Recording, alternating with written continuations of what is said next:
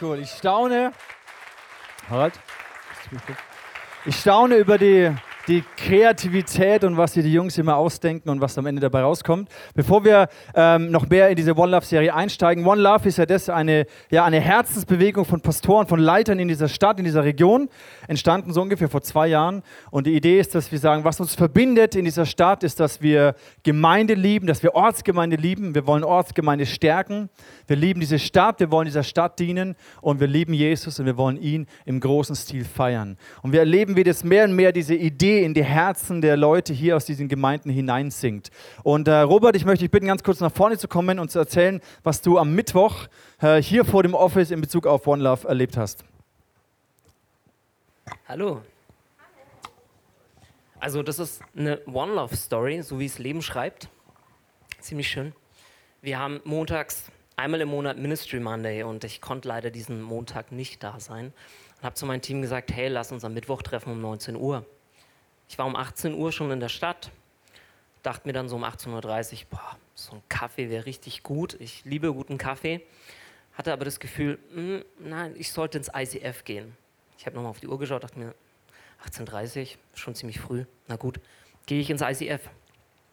Ich laufe ins ICF, komme unten, sehe die Tür, sehe so eine Gruppe von älteren Menschen zusammenstehen. Ich habe es erstmal angeschaut, dachte mir, hm, sind das irgendwelche Touris? Ich habe dann gesehen, dass manche so da standen, andere standen so da. Da dachte ich mir, okay, das sind Christen, die beten, eindeutig, eindeutig. Ja.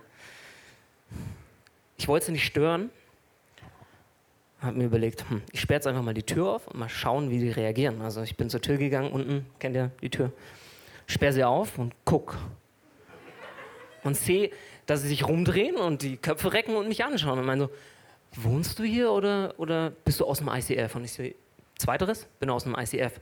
Ja, super, ähm, wir sind aus der Emanuel-Gemeinde und wir ziehen durch die Stadt und beten für die Stadt und speziell für die Gemeinde, für One Love, für diese Einheit. Dürfen wir hochkommen? Ich so, klar, herzlich willkommen, Family.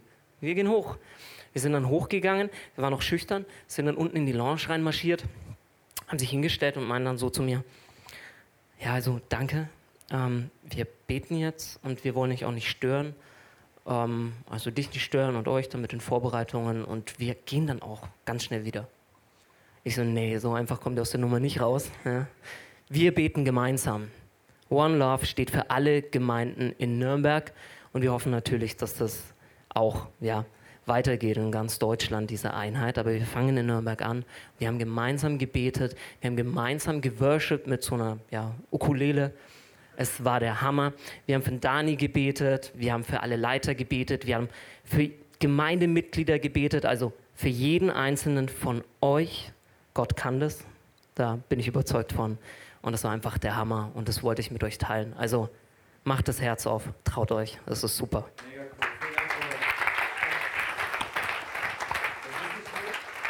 Es ist so schön, einfach zu sehen, wie das, äh, diese Perspektive, diese Sicht mehr und mehr in die Herzen hineinfällt. Es geht nicht nur darum, dass wir hier als ICF oder als Vaterhaus oder als Immanuel oder als Ecclesia oder Chapel oder was auch immer, so jeder wurschtelt so vor sich hin, sondern Gott hat was in dieser Stadt vor. Und da gehen wir einfach einen Schritt nach dem anderen. Ein nächster Step wird sein, dass wir in ein paar Wochen im Juni, Anfang Juni, 24 Stunden gemeinsam mit all diesen Gemeinden worshipen und beten werden. Quasi 24 Stunden nonstop, Freitagabend bis Samstagabend. Ihr bekommt die Infos dann über über Newsletter, könnt ihr euch eintragen und dann hier dabei sein.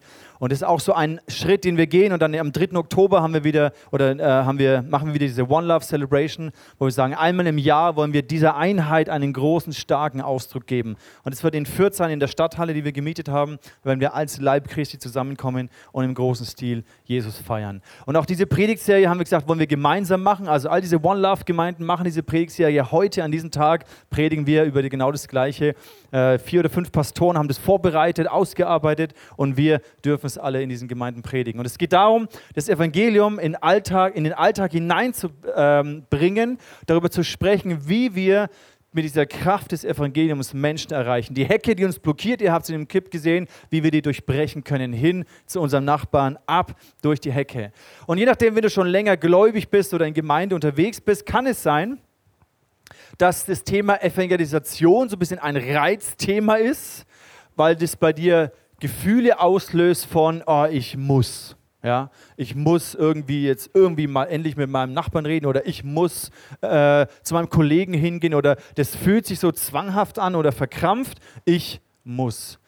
Und das Ziel von dieser Serie ist, dass es von diesem Ich muss weggeht, dass es dieses religiöse Verkrampfte verliert, hin zu dem Ich will meinem Nachbarn, meinem Kollegen, meinem Freund, die Menschen, die mir wichtig sind, von Jesus erzählen, weil es das Beste ist, was es gibt. Stell dir vor, du läufst die Fuß, durch die Fußgängerzone und du bist ein absoluter iPhone, Apple-Fan und genau an diesem Tag ist eine Sonderaktion und du bekommst das iPhone 10 geschenkt. Ja? Du denkst dir, wow, Wahnsinn.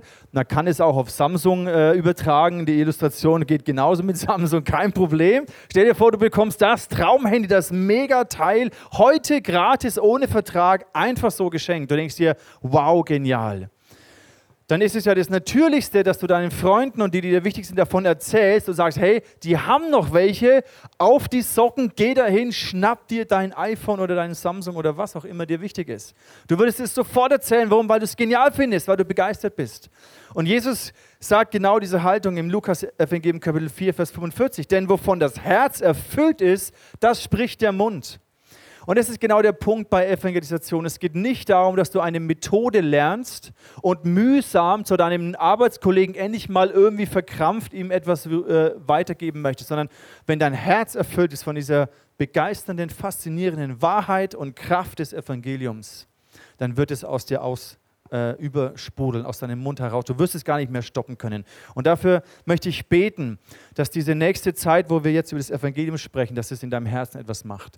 Und Jesus, ich danke dir, dass du uns errettet und erlöst hast. Und ich bete, dass du die Wahrheit des Evangeliums in unser Herz hineinfallen lässt und dass es ein Feuer, eine Leidenschaft, eine Begeisterung entfacht. Dass wir gar nicht mehr können, außer mit Menschen um uns herum über diesen Jesus zu reden. Amen. Das ist wirklich mein Wunsch. Ich meine, Paulus, der größte Theologe des Neuen Testaments, ein brillanter, also tiefer, tiefere Lehre als die gibt es eigentlich gar nicht. Ja, Paulus war ein Genie. Und was sagt Paulus? Er sagt, hey, unterm Strich predige ich eigentlich immer das Gleiche. Ich predige eigentlich immer über das Kreuz. Die Message, die Botschaft vom Kreuz ist eigentlich alles, was ich zu sagen habe. Und natürlich brillant durch seine ganze theologische Vielfalt, aber unterm Strich ist es eine einfache Botschaft. Und da gibt es häufig die Christen, die sagen, hey, ich, ich wünsche mir tiefere Lehre. Evangelium kenne ich schon. Das ist das Basic, das ist für den Alpha-Kurs. Da kommen die neuen Leute hin, denen kann man das Evangelium erklären. Ich habe das schon, schon verstanden, habe ich schon abgehakt. Aber ganz ehrlich, wenn Paulus sagt, ich predige nichts anderes als das Evangelium, das ist die, die Botschaft vom Kreuz, dann glaube ich, gibt es da noch so viel zu entdecken an dieser Kraft des Evangeliums. Nicht an einer Theorie, Theorie-Meinung, an einer theologischen Meinung, die ich gut finde oder nicht gut finde, sondern die Kraft des Evangeliums, die gilt es zu erfassen. Und ich glaube, egal wie lange du gläubig bist oder ob du zum allerersten Mal heute hier bist und dich mit Kirche auseinandersetzt, ich glaube, diese Kraft des Evangeliums ist das, wovon, was wir brauchen und wovor wir uns auch nicht schämen. Und Paulus sagt, hey, ich schäme mich nicht, auch wenn ich immer das Gleiche predige, auch wenn ich nichts anderes als das Kreuz predige. Er sagt im Römer 1, Vers 16, ich schäme mich des Evangeliums nicht. Denn es ist eine Kraft Gottes, die selig macht. Alle, die glauben. Es ist nicht eine Theologie, eine Lehrmeinung, die man ein bisschen diskutieren und mal überlegen kann, sondern das ist die Botschaft der, der Kraft, die uns rettet. Eine Kraft, die uns selig macht, die unsere Seelen rettet, uns verändert. Und die Bibel sagt uns ja auch, Glaube kommt aus dem Hören. Und deswegen ist es so wichtig, dass wir uns diesem Hören des Evangeliums immer wieder aus, auseinander, uns dem aussetzen, es immer wieder zulassen und nicht sagen, aha, Evangelium habe ich schon gehört. Haben wir letztes Jahr schon mal gehabt in der Predigtserie, kenne ich schon. Sondern lass uns beten, dass wir die Tiefe, die Kraft dessen erfassen. Das Evangelium, das Wort daher, äh, der, der, der Wortursprung kommt daher von diesem Bild, dass eine gute Nachricht verkündet wird. Nicht diskutiert wird, auch nicht ein guter Ratschlag gegeben wird, sondern eine gute Nachricht von etwas, Wunderbaren, was passiert ist, wird verkündet. Dieses Bild von dem Herold, des Königs.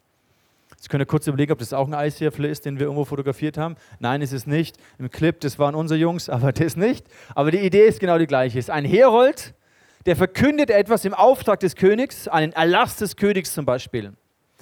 Der König überlegt sich etwas, trifft eine Entscheidung oder irgendetwas passiert, es ist Frieden eingekehrt oder wie auch immer.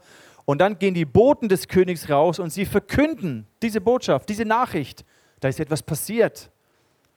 Und das ist das Evangelium. Das ist unsere Aufgabe. Nicht, dass wir diskutieren und debattieren, sondern dass wir verkünden, was passiert ist. Diese Verkündigung hat Kraft, Glauben zu wecken. Wenn ich das höre, aha, das, was am Kreuz passiert ist, aha, das Evangelium, es verändert mich. Wenn ich das höre, beginne ich es zu glauben und es verändert mich und es macht was in meinem Herzen. Was verkündigen denn wir dann? Was ist denn diese Kernbotschaft des Evangeliums? Ganz einfach gesagt ist es die Tatsache, dass wir gerettet sind dass wir einen Erlöser haben, dass Jesus auferstanden ist. Und dieses Wort Rettung ist für uns manchmal so nicht so greifbar, weil wir uns häufig gar nicht bewusst sind, dass wir verloren sind. Was es bedeutet, verloren zu sein. Ich glaube, wir können das Ausmaß und die Dimension der Rettung nur erfassen, wenn wir uns gleichermaßen bewusst sind, wie verloren wir eigentlich sind ohne Gott. Ich habe vor ein paar Tagen diesen Artikel gelesen, in den Schweizer Alpen ist ein, ein Drama passiert. Es war eine Bergtour unterwegs mit 14 Bergsteigern. Vielleicht habt ihr es auch in den Nachrichten gesehen. Und dann schreibt einer der Überlebenden, es waren 14 insgesamt und sieben davon sind gestorben, haben so eine Tour gemacht und äh, sind in den Schneesturm, äh, Schneesturm reingekommen und sie konnten nicht mehr weiter und sie mussten die Nacht im Freien verbringen bei minus 10 Grad. Und von diesen 14 Bergsteigern sind nur, haben nur sieben überlebt. Ich glaube, vier sind am Berg gestorben, drei wurden gerettet, ins Krankenhaus gebracht und sind im Krankenhaus verstorben. Und einer der Überlebenden beschreibt es, bis zu diesem Tag wusste ich nicht, was die Hölle ist. Jetzt weiß ich es. Und ich habe das gelesen und ich habe mir gedacht, ja krass, eigentlich geht uns das sehr ähnlich. Wir sind uns nicht bewusst, was Verlorenheit und was, was Hölle wirklich bedeutet. Und in seinem Kontext hat es geheißen, dass sie eben, er hat gewusst als erfahrener Bergsteiger, ich darf nie mich hinsetzen. Auch wenn ich erschöpft bin am Ende meiner Kräfte, wenn ich friere, ich darf mich nicht hinsetzen und ich muss, ich muss immer in Bewegung bleiben. Und das, das war anscheinend seine Überlebensstrategie. Und andere waren so erschöpft, haben sich hingesetzt und sind erfroren. Einfach weggekippt. Und er hat gewusst auch, so schreibt es in dem Artikel, hey, einige werden die Nacht nicht überleben. Und das Dramatische ist eigentlich, dass ähm, die, die rettende Hütte war laut dem Artikel anscheinend nur 500 Meter entfernt. Und die haben dann einen Hilfstrupp losgeschickt, als die in der Hütte irgendwie gemerkt haben, ich weiß jetzt nicht genau wann und wie, aber auf jeden Fall haben sie die Nacht da irgendwie verbracht und dann irgendwann haben sie Rettungstruppen gefunden und vier waren eben schon tot. Und was er emotional und körperlich durchlebt haben muss, beschreibt er halt, hey, jetzt, jetzt weiß ich, was die Hölle ist. Und stellt euch diesen Moment vor der Rettung. Stellt euch diesen Moment vor für die Überlebenden, wenn schon drei, vier deiner Freunde tot sind und plötzlich kommen Leute und ein Licht kommt durch den Nebel oder wie auch immer und plötzlich hast du wieder Hoffnung. Du bist am Ende deiner Kräfte und, und plötzlich kommen diese Menschen, die dich retten und zur Hütte bringen. Und wenn ich mir vorstelle, ich als Vater, wenn ich zu Hause bin und hören würde, mein Sohn ist da irgendwo, ich würde, keine Ahnung, ich würde alles tun, um, um irgendwie meinen Sohn da rauszuholen. Und das ist so die Situation eigentlich, die zum einen von Gott her, er sieht uns und er weiß, wir haben keine Chance. Wir haben keine Chance zu überleben. Wir haben keine Chance zurückzukommen zu ihm. Wir sind getrennt, wir sind, wir sind verloren ohne ihn. Und sein Herz zerbricht. Und er hat gewusst, wenn ich nicht selber gehe, wenn ich nicht meinen Sohn Jesus schicke, dann, dann, dann ist diese Menschheit verloren. Und dieser Mann hier hat subjektiv erlebt, was, was, Hölle, was, was Hölle bedeutet. Und ich glaube, umso stärker war dieses Erlebnis der Rettung. Und ich wünsche mir, dass wir das auch neu wie erfassen, wovon wir gerettet sind. Ich lese euch mal eine Bibelstelle vor, die, die vielleicht recht herausfordernd ist, die vielleicht sogar ein bisschen schockiert. Ich muss auch sagen, ich habe noch nie diese Bibelstelle zitiert. Und vielleicht bringt es dein ganzes Gottesbild durcheinander, jetzt gerade. Ich habe dich vorgewarnt. Im Thessalonicher heißt es, Kapitel 1, Vers 10, und so wartet ihr nun auf seinen Sohn, auf Jesus, den er von den Toten auferweckt hat und der für alles sichtbar vom Himmel kommen wird. Er allein rettet uns vor Gottes Zorn im kommenden Gericht. Hast du schon mal über den Zorn Gottes nachgedacht? Vielleicht denkst du dir, nee, ich habe immer gedacht, Gott ist ein liebender Gott, so ein Papa-Gott, wo man immer kommen kann, der immer für einen da ist und der einen segnet. Aber Zorn und Liebe passt nicht. Oder du denkst dir, ja, ich habe schon immer gewusst, ja, dieser Christengott. Ich habe schon immer gewusst, eigentlich ist der, ist der nur ein, ein strafender, böser Vater, der nur darauf wartet, seine Kinder zu züchtigen. Mit Religion und sonstiges. Vielleicht ist es dein Bild. Vielleicht fühlst du dich gerade bestätigt in deinem Bild oder du fühlst dich komplett überfordert, weil du sagst, wie kann ein liebender Gott zornig sein? Wie kann ein zorniger Gott lieb sein? Das bringe ich nicht zusammen. Ich als Vater kann es ein kleines bisschen verstehen. Es gibt Zeiten, da bin ich zornig auf meine Kinder, aber meine Liebe zu ihnen steht nie in Frage. Nie. Ich verknüpfe auch meine Liebe nicht mit Lob oder Kritik, sondern ich trenne das. Ich sage, hey, ich liebe dich, weil du mein Sohn bist oder meine Tochter. Aber das, was du jetzt gerade gebracht hast, macht mich stinkesauer. Und wenn die Kinder das spüren, dann nehmen sie auch die Kritik an. Dann können sie auch mit Schimpfe umgehen. Beim Lob mache ich es genauso. Hey, das ist der Wahnsinn. Ich bin so stolz auf dich, was du gemacht hast. Ich freue mich über das. Es freut mich, wenn ich dich so sehe. Aber lieben tue ich dich egal, was du tust. Und vielleicht ein kleines bisschen entspricht es dem, was, was Gottes Herz ist für uns.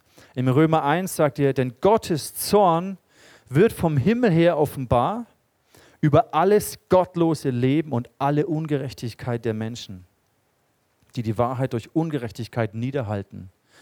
Das kann ich vielleicht ein bisschen mehr nachvollziehen. Die Ungerechtigkeit ist Leid, die, der, der Krieg, die, die Menschen, die andere Menschen umbringen, töten, foltern, die Kinder, die missbraucht werden, die, die Ungerechtigkeit, die, die Ernährungssituation. Das kann ich vielleicht ein bisschen empfinden, diese Ungerechtigkeit, die zum Himmel schreit. Menschenhandel, alles, was da ist, Kinderprostitution, alles, was wir auch an der deutsch-tschechischen Grenze erleben.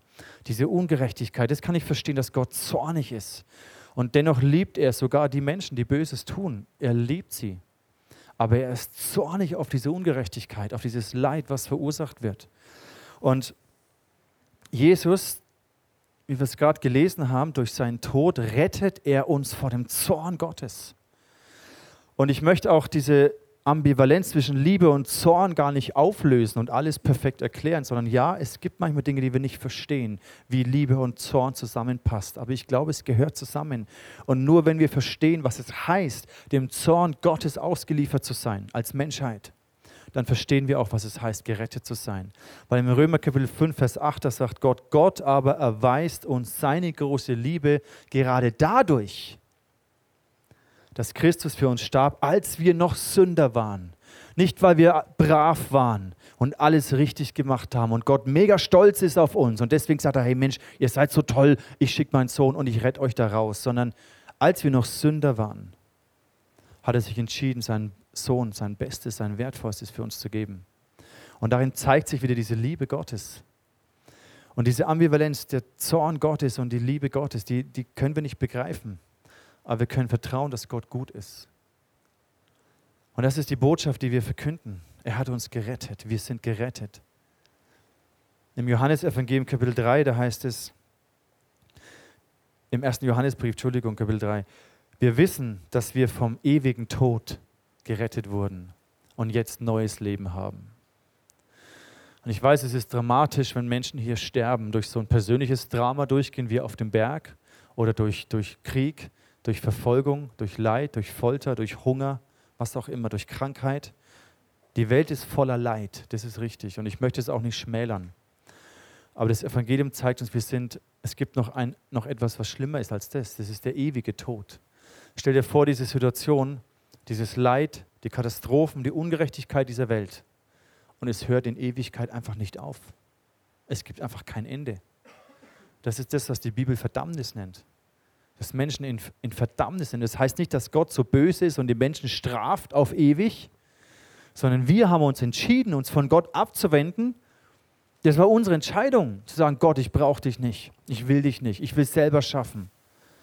Ich pfeife auf deine Regeln und Maßstäbe. Ich will selber Gott sein. Das war unsere Entscheidung der Menschheit, jetzt mal global gesprochen. Und Gott respektiert diese Entscheidung. Gott respektiert auch diese Entscheidung mit der Konsequenz der Verdammnis, der ewigen Verdammnis. Nicht, weil Gott Freude daran hat, Die Bibel sagt uns, Gott möchte, dass jeder Mensch zur Erkenntnis der Wahrheit kommt. Wir alle sind Kinder, wir alle sind Geschöpfe, Söhne und Töchter Gottes. Alle Menschen, sogar die schlimmsten Sünder. Und als wir noch Sünder waren, hat Gott seinen Sohn gesandt. Und dadurch zeigt sich seine Liebe. Und das ist die Botschaft, die wir haben. Es wäre so komisch, wenn die Retter, die auf den Gipfel kommen, zu den Verlorenen dort, die dort stehen und, und am Ende ihrer Kräfte sind, kurz vorm Sterben sind, wenn die 100 Meter davor stehen und da hinten merken, aha, die stehen, hey, scheiße, sollen wir jetzt wirklich hingehen?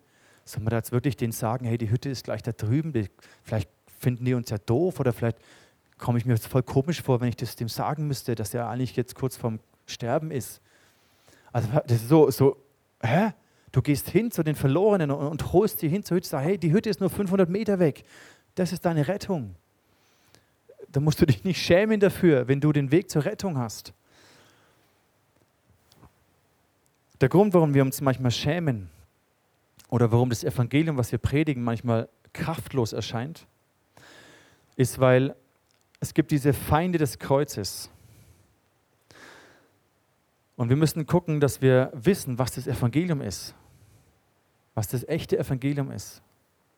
Und wir wissen, dass zum einen ist das Evangelium die Botschaft von dem, nicht was wir tun müssen, um gerettet zu werden, sondern was für uns getan wurde. Und Glaube und Werke ist ganz wichtig, das zu unterscheiden und gleichzeitig richtig zu verknüpfen. Zum einen ist deutlich, dass wir nicht aufgrund unserer Werke vor Gott gerecht sind, so wie es in all den Religionen der Fall ist. Vor einigen Wochen habe ich darüber gesprochen. Aber wenn wir erfahren, was es heißt, gerettet zu sein, erkennen wir auch, dass echter Glaube drückt sich aus in Werken. Weil ich gerettet bin, weil ich angenommen bin, weil mir vergeben ist, verändere ich meinen Lebensstil, verändere ich meine Prioritäten, fange ich an, die Maßstäbe Gottes über meinem Leben zu achten und zu ehren und zu lieben. Nicht weil ich Werke tue, bin ich gerettet, sondern weil ich gerettet bin, deswegen lebe ich anders. Und die Feinde des Evangeliums, schon im Neuen Testament sehen wir, wie der Teufel es versucht hat, die Kraft des Evangeliums zu schmälern, zum Ersticken zu bringen, indem er ein, ein falsches Evangelium in die Gemeinden eingeschleust hat. Und Tim Keller schreibt es in seinem Buch Gospel Center Church sehr, sehr gut. Sein dickes Buch habe ich vor drei Jahren angefangen durchzuarbeiten. Bisschen anspruchsvoll, aber extrem brillant. Und er bringt es auf diesen Punkt, diese, dieses Evangelium und dieses Gleichgewicht, diese Mitte. Und im Januar hat ähm, ähm Johannes Hartl auch in der Predigt auf der Mehrkonferenz auch eine geniale Predigt gehalten, wo er das auf den Punkt bringt. Und die Illustration, die er gebraucht am Anfang, habe ich, hab ich von ihm übernommen und ich finde sie richtig genial. Er erzählt die Geschichte und stellt dir vor, da ist, da ist ein König, der ein Königreich hat und in seinem Königreich sind viele arme Menschen. Und der König ist sehr großzügig und er, er will, dass es seinen Leuten gut geht. Und er geht rum und er verteilt den armen Menschen diese, diese Münzen. Das ist jetzt hier eine, eine echte Silbermünze. Ist gar nicht so billig von meinem Sohn. habe ich mir gemobst heute Morgen. Ähm, der König verbreitet die, diese Münzen und sagt, hey, mit dieser Münze hast du alles, was du brauchst. Mit dieser Münze kannst du leben, du kannst kaufen, du kannst, du kannst, ähm, damit kannst du leben. Und er verteilt diese Münzen. Und dann gibt es aber auch diesen Gegenspieler des Königs. Und dieser Gegenspieler, er will nicht, dass die Leute reich werden, weil dadurch kann er sie nicht mehr manipulieren und kontrollieren. Und er kommt auf die brillante Idee zu sagen, hey, ich drucke auch solche Münzen. Und dann druckt er ganz viele so Münzen, die ein bisschen ähnlich ausschauen. Und er fängt an und schmeißt diese Münzen unter das, unter das Volk. Vorsicht, dass es euch nicht trifft. Ich schmeiße es ganz hinter. Oh, Entschuldigung. Und er bringt diese Münzen unter das Volk. Millionenfach. Und dann nehmen diese Menschen diese Münzen und merken, aha, ja gut, also damit kann ich mir jetzt auch nichts kaufen, ist eigentlich auch nichts wert. Bringt, mir auch nicht, bringt mich auch nicht weiter. Und was dann passiert ist, wenn, wenn jemand kommt und ihnen diese echte Münze des Königs geben will, dann sagen sie, nee, kenne ich schon, danke, hat bei mir nicht funktioniert. Christentum, aha, ja, ja, Christentum kenne ich schon, brauche ich nicht. Das Evangelium, aha, habe ich schon gehört, ist nichts für mich. Weil der Teufel es geschafft hat, sie zu täuschen über das, was das wahre Evangelium ist. Und für uns ist es wichtig, dass wir Klarheit darüber haben, über die Feinde des Evangeliums. Weil wir haben gerade gelesen, dass das Evangelium eine Kraft ist. Römer 1. Es ist eine Kraft Gottes denen, die gläubig werden. Und wenn wir nicht Klarheit haben, was ist denn das Fake und das Echte, dann kommen wir in die Gefahr selber, diese Kraft gar nicht zu erleben. Und das, was wir weitergeben, ist dann genauso schwach. Deswegen lasst uns anschauen, woher dieses Gedankengut kommt, damit wir es unterscheiden können. Und viele Menschen, für viele Menschen bedeutet Christsein, aha, ähm, ich bin ein guter Mensch. Ja, die Christen, die machen ganz nette Sachen, das sind gute Menschen prinzipiell. Und ich sehe mich da vielleicht wieder und äh, diese Meinung, da sagt man dann, ja, was die alles machen und wie engagiert die sind und so weiter. Ähm, und die, der, der Ursprung von, diesen Feind, von, der, von den Feinden des Kreuzes dieser Gedanke, ich bin ein guter Mensch. Und prinzipiell ist da auch nichts Schlechtes dran, aber man hört dann diese Argumentation wie, naja, es gibt ja so viele Menschen, die eigentlich viel besser leben, als was ich bei den Christen sehe. Die machen so viele gute Werke, die engagieren sich viel mehr, als, als, als sich Christen engagieren. Es geht ja auch ohne Gott. Ich kann ja auch ein guter Mensch sein ohne Gott. Ja klar kannst du ein guter Mensch sein ohne Gott. Logisch. Und was dahinter steckt, zwei Möglichkeiten, wie man diesen Gedankenansatz, ich bin ein guter Mensch, begründen kann, ist entweder, und ich glaube, wir finden uns da ein bisschen wieder, entweder sagst du, ich bin ein guter Mensch, weil wir ja alle gute Menschen sind. Ist ja keiner wirklich böse. Und was heißt überhaupt böse? Wer, wie kann ich denn schon sagen, was gut und falsch ist, was gut und böse ist? Was du machst, ist okay und wie du bist, ist okay. Und wenn es da irgendwo einen Himmel gibt, am Ende sehen wir uns da alle wieder. Und sind alle schön harmonisch.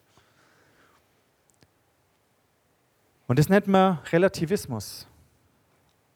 Diese Denkweise, hey, egal wie ich lebe, Hauptsache es passt für mich. Hauptsache es stimmt für mich. Und egal was du machst, wenn du dann Spaß hast, wenn es für dich okay ist, ist es okay. Wer bin ich, dass ich dir sage, das ist falsch, was du machst oder was du denkst? Wir sind tolerant. Ja? Wie kann ich das beurteilen, was du machst oder nicht machst? Gibt es überhaupt Gut und Böse? Jeder kann doch eigentlich so leben, wie er möchte. Und Gott liebt uns ja alle, ist ein liebender Gott. Und am Ende sind wir alle im Himmel. Und ihr merkt schon, wie das die Kraft des Evangeliums raubt. Weil wenn wir alle gute Menschen sind, dann müssen wir alle nicht gerettet werden. Dann brauche ich gar keinen Retter. Dann sind wir selber gut. Dann brauche ich gar keinen Erlöser. Und vorhin habe ich ja gesagt, dass wir nur diese Rettung wertschätzen, wenn wir erkennen und begreifen, wie verloren wir eigentlich sind. Aber wenn ich gut bin und alle Menschen gut sind, brauchen wir keinen Erlöser. Aber vielleicht sagst du auch, nee, ist schon klar, dass nicht alles gut ist. Und was die Terroristen machen, ist nicht gut. Und was da die, die Kriegsherren in Afrika oder in Syrien oder sonst wo machen, das ist nicht gut. Es gibt schon was Böses, aber ich gehöre nicht dazu, weil ich bin ein Guter. Weil ich zahle meine Steuern und ich gehe in die Gemeinde und ich bin nett und ich habe noch nie jemanden umgebracht, bin auch kein Terrorist, noch keine Frau vergewaltigt. Ich bin eigentlich ein Guter. Ich gehöre zu den Guten, aber die gehören zu den Bösen. Und diese Denkweise, ich bin ein guter Mensch, weil ich Gutes tue, nennt man Moralismus. Und hier erkennen wir die, die Feindschaft des Evangeliums. Auf der einen Seite der Relativismus, hey, wir sind alle gut. Auf der anderen Seite dieser Moralismus, der dich dazu bringt, eigentlich aus einer Selbstgerechtigkeit heraus zu sagen, hey, also ich bin kein schlechter Mensch. Und die Gefahr ist, dass du ganz schnell anfängst, andere Menschen zu verurteilen, weil du sagst, ich bin gut und die sind schlecht. Und dann triffst du ein Urteil und fällst ein Urteil über die anderen, die nicht so gut sind wie du. Die Gefahr ist sogar, dass du beginnst, dass wir beginnen, Gott anzuklagen, wenn uns was Schlechtes passiert, weil wir sagen, hey Gott, wie kannst du das zulassen, dass mir das passiert? Ich bin doch gut. Ich bin doch nicht schlecht. Ich mache doch lauter gute Sachen. Ich komme auch am Sonntag in die Gemeinde und ich versuche dich zu ehren. Wieso passiert mir so was Schlechtes? Das darfst du doch nicht zulassen. Und du denkst dir, du hast das Recht, Gott anzuklagen. Und das sind die Gedanken des, der Feindschaft des Evangeliums, dass wir durch unsere eigenen Werke vor Gott gerecht sind. Moralismus ist mega anstrengend, wenn man es mal durchdenkt, weil du musst ja immer gut sein. Es ist ein mega Stress, weil wenn du mal nicht gut bist, wenn du mal versagst, wenn du mal den Maßstab nicht erfüllst, dann bist du am Arsch, dann bist du verloren. Das ist ein Riesenstress. Und dann kommt vielleicht der Relativismus um die Ecke und sagt, hey, ist kein Problem, mach dir doch keinen Stress, hey, wir sind alle Sünder, keiner ist perfekt. Gott liebt dich trotzdem. Billige Gnade. Egal wie du lebst, du kommst in den Himmel, alles gut, mach dann Spaß, leb wie du willst. Es kommt nicht drauf an, am Ende sind wir eh alle gleich vor Gott. Und dann tappen wir so von der einen in die andere Falle vielleicht. Und das Fazit dieser Feindschaft des Kreuzes ist, dass wir gar keinen Retter mehr brauchen. Ich muss nicht erlöst werden, weil entweder bin ich ja gut und ich schaffe es selber, meine Werke erlösen mich, oder ich bin ja gar nicht schlecht, ich muss ja überhaupt gar nicht erlöst werden. Und das ist die Feindschaft des Kreuzes. Und vorhin haben wir uns haben wir diese Stelle gelesen, dass das Evangelium eine Kraft ist, die selig macht. Und diese Kraft geht verloren, wenn wir in diese Falle hineintappen, in dieser Denkweise versuchen zu argumentieren oder mit Gott zu leben. Dann verliert das Evangelium die Kraft und es verändert sich nichts in meinem Herzen. Aber das Evangelium ist eine Kraft Gottes, die selig macht. Und was ist die Lösung? Die Lösung ist, dass wir, dass wir Jesus kennen, dass wir ihm begegnen, wer er ist und durch ihn das Evangelium erkennen. Im Johannesevangelium Kapitel 1, da eröffnet Johannes das Evangelium, indem er schreibt im Vers 14, und das Wort wurde Fleisch und wohnte unter uns. Und wir sahen seine Herrlichkeit. Eine Herrlichkeit als des eingeborenen Sohnes vom Vater, voller Gnade und voller Wahrheit. Und das ist genau diese Kombination, die es braucht. Jesus Christus, er ist voller Gnade und voller Wahrheit. Und wenn wir das vor Augen haben, sind wir bewahrt davor, vor dieser Feindschaft des Evangeliums. Weil die Gnade sagt dir, du kannst dich nicht selber retten. Egal wie sehr du dich anstrengst, du bist kein guter Mensch. Du kannst es nicht aus deiner eigenen Gerechtigkeit schaffen, vor Gott zu bestehen. Wir haben vorhin gelesen, dass wir vor dem Zorn Gottes in dem ewigen Gericht gerettet werden. Wie willst du mit deinen Werken, wie will ich mit meinen Werken mich vor Gott rechtfertigen und sagen, Gott, ich war doch ein guter Mensch? Die Bibel sagt, nee, in mir ist überhaupt nichts Gutes. Die Sünde herrscht in mir. Alles, was ich verdiene, hat der Jake so gut gesagt, alles, was du verdienst, ist der Tod, ist die Hölle. Und die Wahrheit ist aber, dass, dass Gott mich liebt. Und die Gnade ist, dass, dass ich Vergebung bekomme. Unverdient werde ich erlöst und gerettet. Der Vater nimmt mich zurück in seine Arme. Und die Wahrheit ist, ja, ich bin verloren. Das ist die Wahrheit. Ich bin verloren. Ich bin kein guter Mensch. Die Gnade, ich schaffe es nicht alleine. Und die Wahrheit, ich bin ein schlechter Mensch. Ich bin verloren ohne Gott. Das ist die Wahrheit. Und in dieser Person Jesus Christus erkennen wir das Evangelium. Entwaffnen wir diese Feindschaft des Kreuzes. Und ich glaube, dass wir, und da schließe ich mich mit ein, dass wir ansatzweise das noch, noch, dass es da noch viel mehr zu entdecken gibt von dieser Kraft des Evangeliums. Wir könnten jeden Sonntag nur über das predigen und würden immer mehr diese Kraft des Evangeliums erfassen. Und natürlich machen wir es durch verschiedene Serien und ich freue mich auf die nächste Serie, die heißt Battles. Die wird genial, da haben sie gestern einen Videoclip dafür gedreht. Und aber auch in dieser Serie prägen wir das Evangelium. Danach haben wir eine Serie, da geht es über Worship. Auch da predigen wir das Evangelium. Wenn es dir irgendwann zu langweilig ist, dann ja, es ist das Evangelium, was wir predigen. Und ich glaube, dass wir, ich wünsche mir, dass wir diese Kraft erfassen, dass wir gar nicht mehr aufhören können, darüber zu reden dass uns nichts mehr stoppen kann. Weil wir wissen, hey, ich komme ja gerade aus dieser Hütte und da vorne sind meine Freunde, die sterben gerade. Die sind der Finsternis dieser Welt schutzlos ausgeliefert. Und ich gehe hin zu ihnen und ich, und ich, ich hole sie zurück. Wir möchten euch diese kleinen Karten austeilen. One Love Karten. Und hier auf der Rückseite steht drauf, ich bete für. Weil ich weiß, du kennst eine Person, wo du weißt, diese Person ist der Finsternis dieser Welt schutzlos ausgeliefert. Sie kennt Jesus nicht. Sie weiß nicht, dass Jesus rettet. Sie hat vielleicht ein Fake-Evangelium gehört oder eine Erfahrung gemacht mit Christen, die sie frustriert oder verletzt haben. Aber sie hat nicht Jesus Christus kennengelernt und sie ist dir wichtig, du liebst sie. Dann möchte ich dich ermutigen, bete für sie. Und schreib diesen Namen, wenn, wenn Gott dir diese Person zeigt, schreibe diesen Namen hier drauf und steckst in deinen Geldbeutel oder wie auch immer und fang an, für diese Person zu beten. Weil der Teufel ist ein Meister der Täuschung.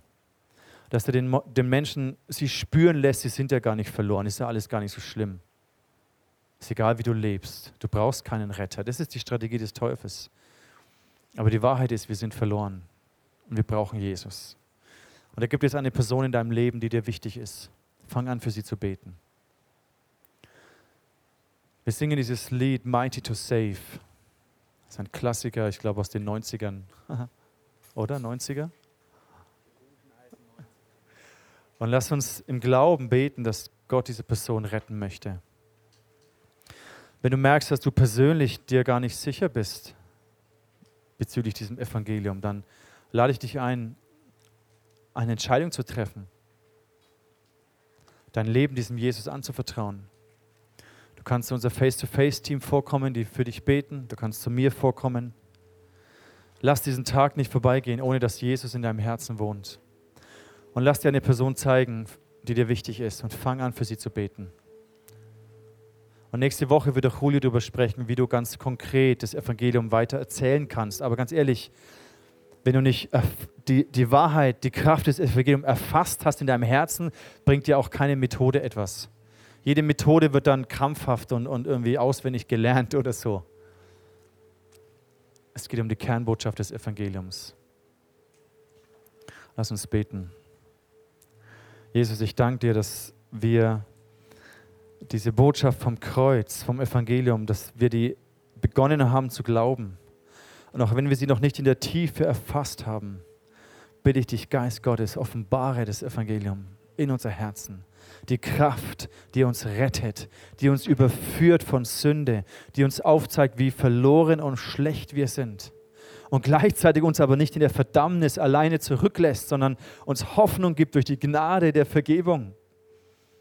Danke für diese Gnade. Wir lieben dich, Jesus. Amen.